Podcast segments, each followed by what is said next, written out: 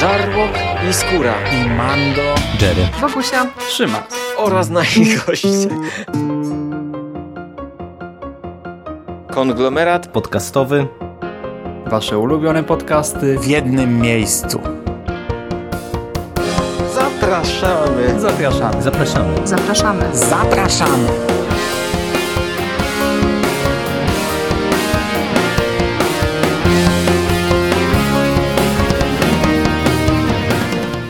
Witam Was, kochani, bardzo serdecznie w kolejnym odcinku konglomeratu podcastowego. E, Dzisiaj mówi do Was Mando i e, mówię znów, e, znaczy nagrywam ten podcast znów w plenerze. Jestem po pracy, mam jakieś 45 minut do pociągu i stwierdziłem, że nagram sobie recenzję książki. Jest już późno, po 22. Nad Bydgoszczą, nad moim miastem jest ciemność. Co prawda to nie jest e, Nowy Jork, ale stwierdziłem, że wykorzystam sobie te sprzyjające warunki pogodowe, aby pomówić przez chwilę o książce Stranger Things Ciemność nad miastem.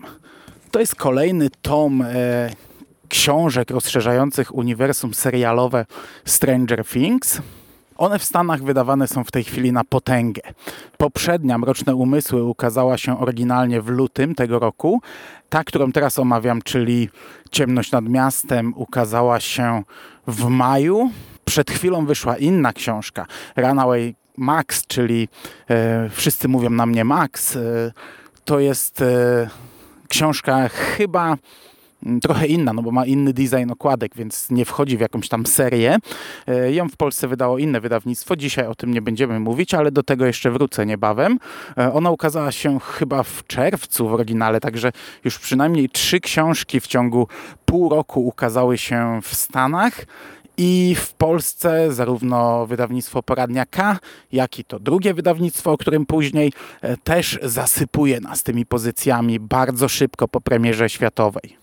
Ciemność nad miastem, podobnie jak Mroczne Umysły, została od razu premierowo wydana zarówno w papierze i w e-booku, jak i w audiobooku. I tutaj już od razu rozliczę się z tym na samym początku.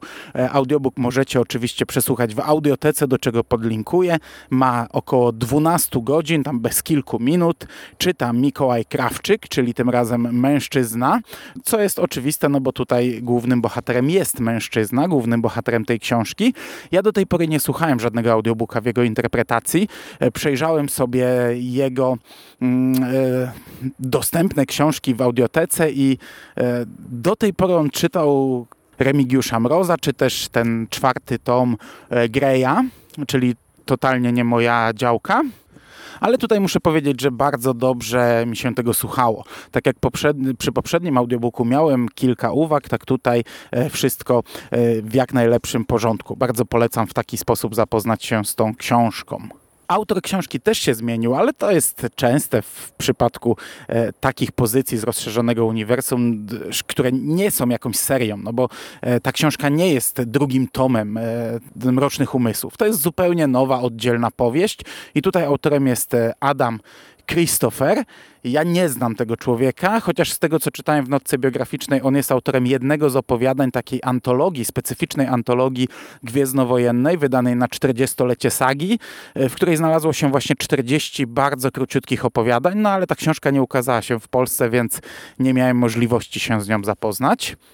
I przechodząc już do samej powieści, bo trochę długi wstęp wyszedł, Książka Ciemność nad miastem to jest historia e, Jima Hoppera, czyli policjanta, szeryfa z miasteczka Hawkins, który był jednym z bohaterów wszystkich trzech sezonów serialu Stranger Things. I ta książka jest zapowiadana jako mroczny kryminał, jako e, jakaś e, taka cięższa, mroczna e, historia, jako takie e, mroczne karty z historii Hoppera. I wszelkie blurpy, wszelkie fragmenty recenzji, jakie e, wklejane są chociażby przez wydawnictwo Pradnia K, sugerują nam, że to jest taki, e, taki wiecie, mroczny kryminał, że to będzie coś w tym stylu. E, Moim zdaniem e, błędem jest reklamowanie tej książki w taki sposób, ale myślę, że to rozwinę gdzieś tam w trakcie swojego monologu sama książka zapowiadała się bardzo dobrze, no bo mamy właśnie taką sprawę, która mm, zapowiada się ciekawie. Sprawę e, seryjnego mordercy, rytualnego mordercy, który zabija e, w brutalny sposób, zostawia jakieś tajemnicze karty, e, wycina w ofiarach dziury pięć otworów, które tworzą pentagram. No i tę sprawę dostaje młody Hopper, detektyw nowojorski, który, mm, któremu przypisano nową partnerkę, kobietę. E, ten wątek tutaj kobiety w latach 70., e, kobiet detektywek, e, jest poruszany i, i, jest dość istotny. Jak ciężko było kobietom w tamtych czasach przebić się w tym męskim świecie. Mieliśmy to zresztą też w trzecim sezonie Stranger Things, gdzie jedna z bohaterek próbowała przebić się w redakcji gazety. E, przy czym, no ja już trochę wyszedłem w, w przód, bo warto skupić się na tym, jak ta książka jest ułożona, bo mamy tutaj dwie linie czasowe. Tak jak e, Mroczne Umysły opowiadały nam historię Matki Jedenastki i to były lata 60., tak tutaj jedna linia czasowa to jest e, grudzień 1986 roku i to jest e, Hawkins. To jest miasteczko, w którym rozgrywa się akcja serialu e, i e, ta linia dzieje się w chatce Hoppera, która znajduje się w lesie. I akcja umiejscowiona jest zaraz po pierwszym sezonie. Pierwszy sezon kończył się latem, ale potem mieliśmy taką dokrętkę e, na sam koniec e, w Wigilię, w święta 86 roku i tutaj mamy e, no, dzień później. Hopper rozmawia z jedenastką i opowiada jej historię, właśnie tą swoją historię z przeszłości, ponieważ jedenastka znajduje w tym domku jakieś pudełko z, jej, z jego wspominkami z Wietnamu i z jego wspominkami z tej sprawy. To wszystko się ze sobą łączy. I ona prosi Hoppera, aby ten opowiedział jej tej, tę historię. No i po pierwsze, to jest e, totalnie bez celu. To jest totalnie niepotrzebny wątek, tylko po to, wprowadzony tylko i wyłącznie po to, aby e, po pierwsze książka miała jakiś związek z serialem, a po drugie, aby była zapewne trochę dłuższa. No bo równie dobrze to mogło się ograniczyć do prologu i epilogu, tak naprawdę do takiej klamry wiążącej, a my dostajemy tutaj masę, masę przerywników. Nie wiem, co drugi, co trzeci rozdział e, znów nas wrzuca, przerywa nam tą akcję główną, wrzuca nas do chatki Hoppera e, i Hopper ciągle tam bije się z myślami.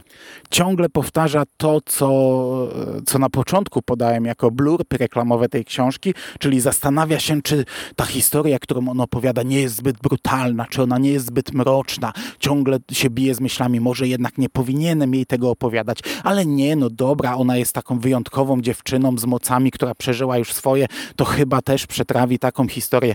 No dobra, to może ją trochę złagodzę, ale nie, no już łagodziłem do tej pory, a nadal to jest takie mroczne i takie ciężkie i takie przerażające i takie brutalne i czy ja powinienem jej to opowiadać, czy nie.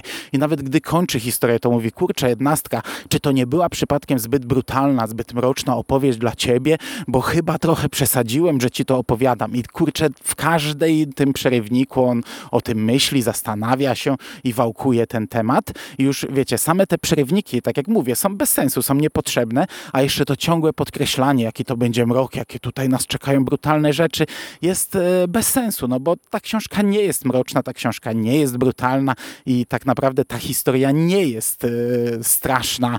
E, to, to nie jest nic przesadzonego dla, dla dziewczynki, która przeżyła to, co przeżyła w swoim życiu do, dotychczas i, i w pierwszym sezonie Stranger Things. No dobra, to jest ten pierwszy wątek, to już go sobie, sobie odhaczmy.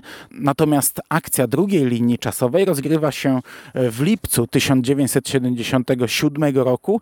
To jest Nowy Jork, e, jest to pisane w trzeciej osobie. E, pomimo tego, że Hopper opowiada tę historię, no to zawsze to jest nowy rozdział i normalnie jest to pisane tak, jakbyśmy czytali opowiadanie. Mamy tę sprawę rytualnych morderstw.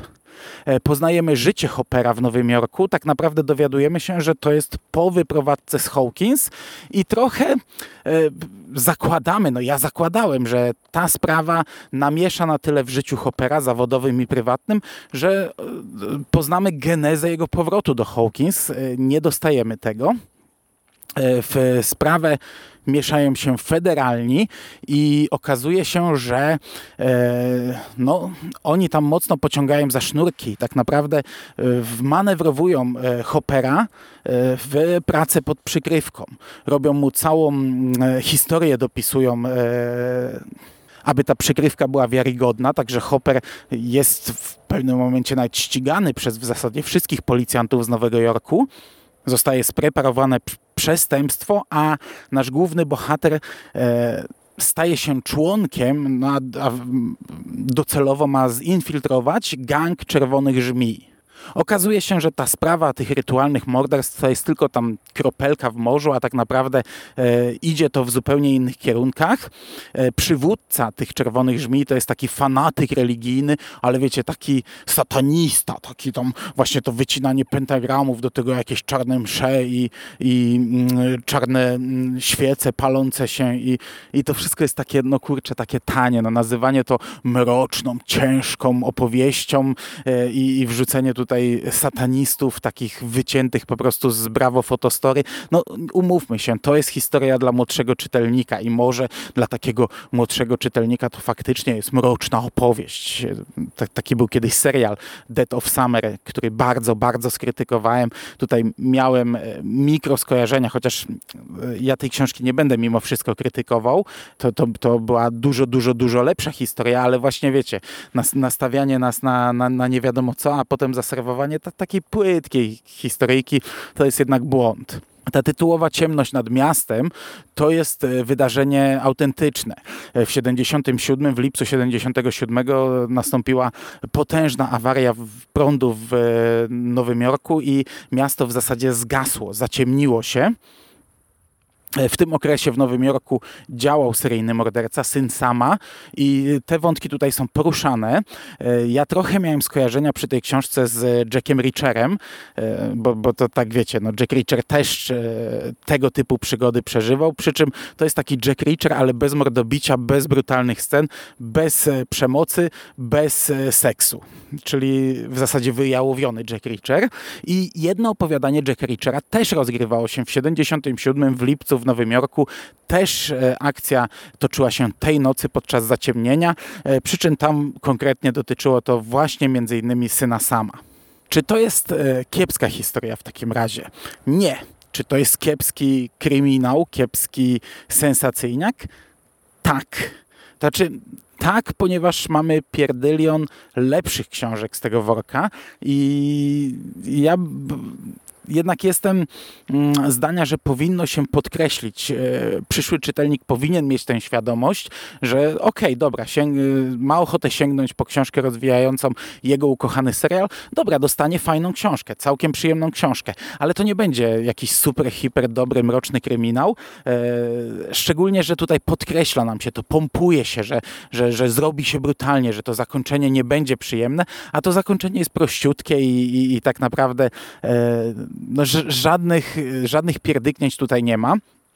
Ciekawy wątek tego mm, przywódcy gangu e, jest zarysowany tylko, ponieważ jest tutaj zasugerowane, że on, podobnie jak jedenastka, brał udział w jakimś rządowym eksperymencie w Wietnamie. E, Zaczął słyszeć głosy właśnie tego, tego on twierdził, że szatana, e, a, ale to jest tak zarysowane. My nie wiemy na 100%, czy to faktycznie miało miejsce. To jest taka tajemnicza przeszłość, e, którą możemy różnie interpretować w zależności od tego, co widzimy w, w danym momencie w książce i w sumie w pewnym momencie faktycznie tutaj dochodzi do e, rzeczy, które ciężko jest racjonalnie wytłumaczyć, więc można zakładać, że to faktycznie była prawda. To to jest taki ciekawy element, e, e, tak, taki malutki klocuszek e, budujący ten świat. Jednak dużym problemem moim zdaniem tej książki i tego konkretnego wątku jest to, że to nas do niczego nie prowadzi tak naprawdę. To nie ma żadnego związku z serialem i to nie ma żadnych konsekwencji. To jest po prostu jakaś tam przygoda jednego z bohaterów serialu, ale no, ja jednak liczyłem, że jakieś konsekwencje to będzie miało, że, że to nas do czegoś doprowadzi, a to nas do niczego nie prowadzi. On kończy tę sprawę i jego życie nie zmienia się, nic się nie zmienia, e, wszystko wraca do, do tego samego stanu, po prostu przeczytaliśmy jakąś przygodę przygodę e, Hoppera. Wszystko. Dla mnie to jest trochę rozczarowanie, to jest trochę mało. E, konstrukcja książki jest trochę taka jak właśnie pierwszy sezon serialu, czyli e, na sam koniec mamy epilog, czyli przez, znaczy epilog e, w tej części, którą on opowiada. Czyli w tej z 77 roku, z lipca i tam też przeskakujemy o pół roku do grudnia, e, gdzie w ostatnim rozdziale widzimy rodzinną wigilię e, rodziny Hopperów, która też tak naprawdę nie ma większego związku z całością, zarówno całością książki, jak i późniejszymi wydarzeniami. Po prostu jest tu wrzucona chyba tylko po to, by zachować taką formułę pierwszego sezonu. Podsumowując, e, liczyłem na więcej. Liczyłem na więcej zarówno po zapowiedziach, liczyłem na więcej po pierwszych e, godzinach książki. Już nawet e, byłem skłonny, wiecie, po, po tych pierwszych rozdziałach pisać do znajomych, którzy trochę kręcili nosem na tę pierwszą książkę, że druga będzie lepsza. Druga zapowiada się naprawdę dobrze. Ostatecznie Ciężko jest mi powiedzieć, e, ocenić ostatecznie tę książkę i wskazać, czy mm, to Ciemność nad miastem, czy Mroczne umysły są lepszą powieścią, ponieważ tak naprawdę każda z nich mm, nie daje nam nic nowego. Ta pierwsza była nową wersją podpalaczki i wielu innych historii w tym stylu. E, Ta druga, czyli ta, którą omawiam dzisiaj, e, jest próbą pokazania nam takiego trochę sensacyjniaka, trochę kryminału, a takich rzeczy mamy, mamy od metra. I to jest trochę problem.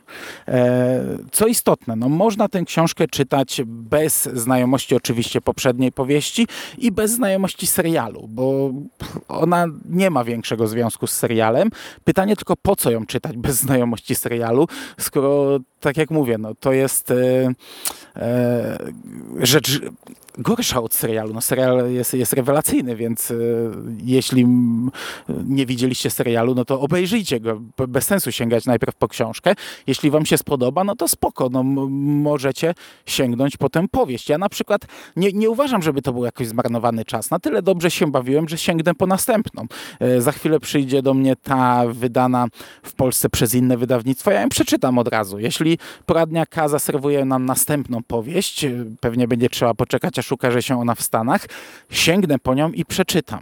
Bo na chwilę obecną e, jeszcze czuję taką chęć. Na sam koniec dodam jeszcze jedną rzecz. E, Po obejrzeniu trzeciego sezonu, mm, gdy kończyłem, tutaj bez spoilerów, gdy kończyłem serial, gdy kończyłem ostatni odcinek, e, tam doszło do takich wydarzeń, że tak sobie pomyślałem, kurczę, fajnie, że nie przeczytałem tej książki przed serialem, a będę miał teraz taką dodatkową jeszcze fajną atrakcję, bo ta książka wyszła dzień przed premierą serialu, natomiast wersja audio wyszła w dzień premiery serialu. No to dla mnie oczywiste było, że jednak najpierw serial, potem ewentualnie tę książkę. I tak jak mówię, kończąc serial, cieszyłem się, że została, został mi deser, zostało mi coś na dokładkę. Potem trochę niezrozumiałe było dla mnie to, co działo się w internecie, czyli e, to, jak postać Hoppera została jakoś tam wywindowana, zarówno w postaci memów, ale też takich, jakie, jakiegoś takiego uwielbienia dla niego, bo ja tego nie czuję. Dla mnie to nie jest aż tak ważna postać tego serialu. E, no to tylko tak chciałem zaznaczyć, że e, jeśli oglądaliście serial i, i, i lubicie Hoppera, a najwyraźniej bardzo dużo ludzi go lubi, to, no to warto chociażby po to sięgnąć, e, żeby sobie poczytać o tym bohaterze trochę więcej.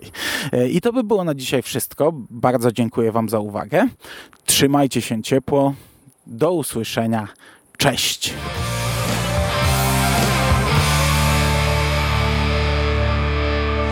Finished? That's it, man. Game over, man. It's game over. What the fuck are we gonna do now? What are we gonna do? It's over. Nothing is over! Nothing! You just don't turn it off!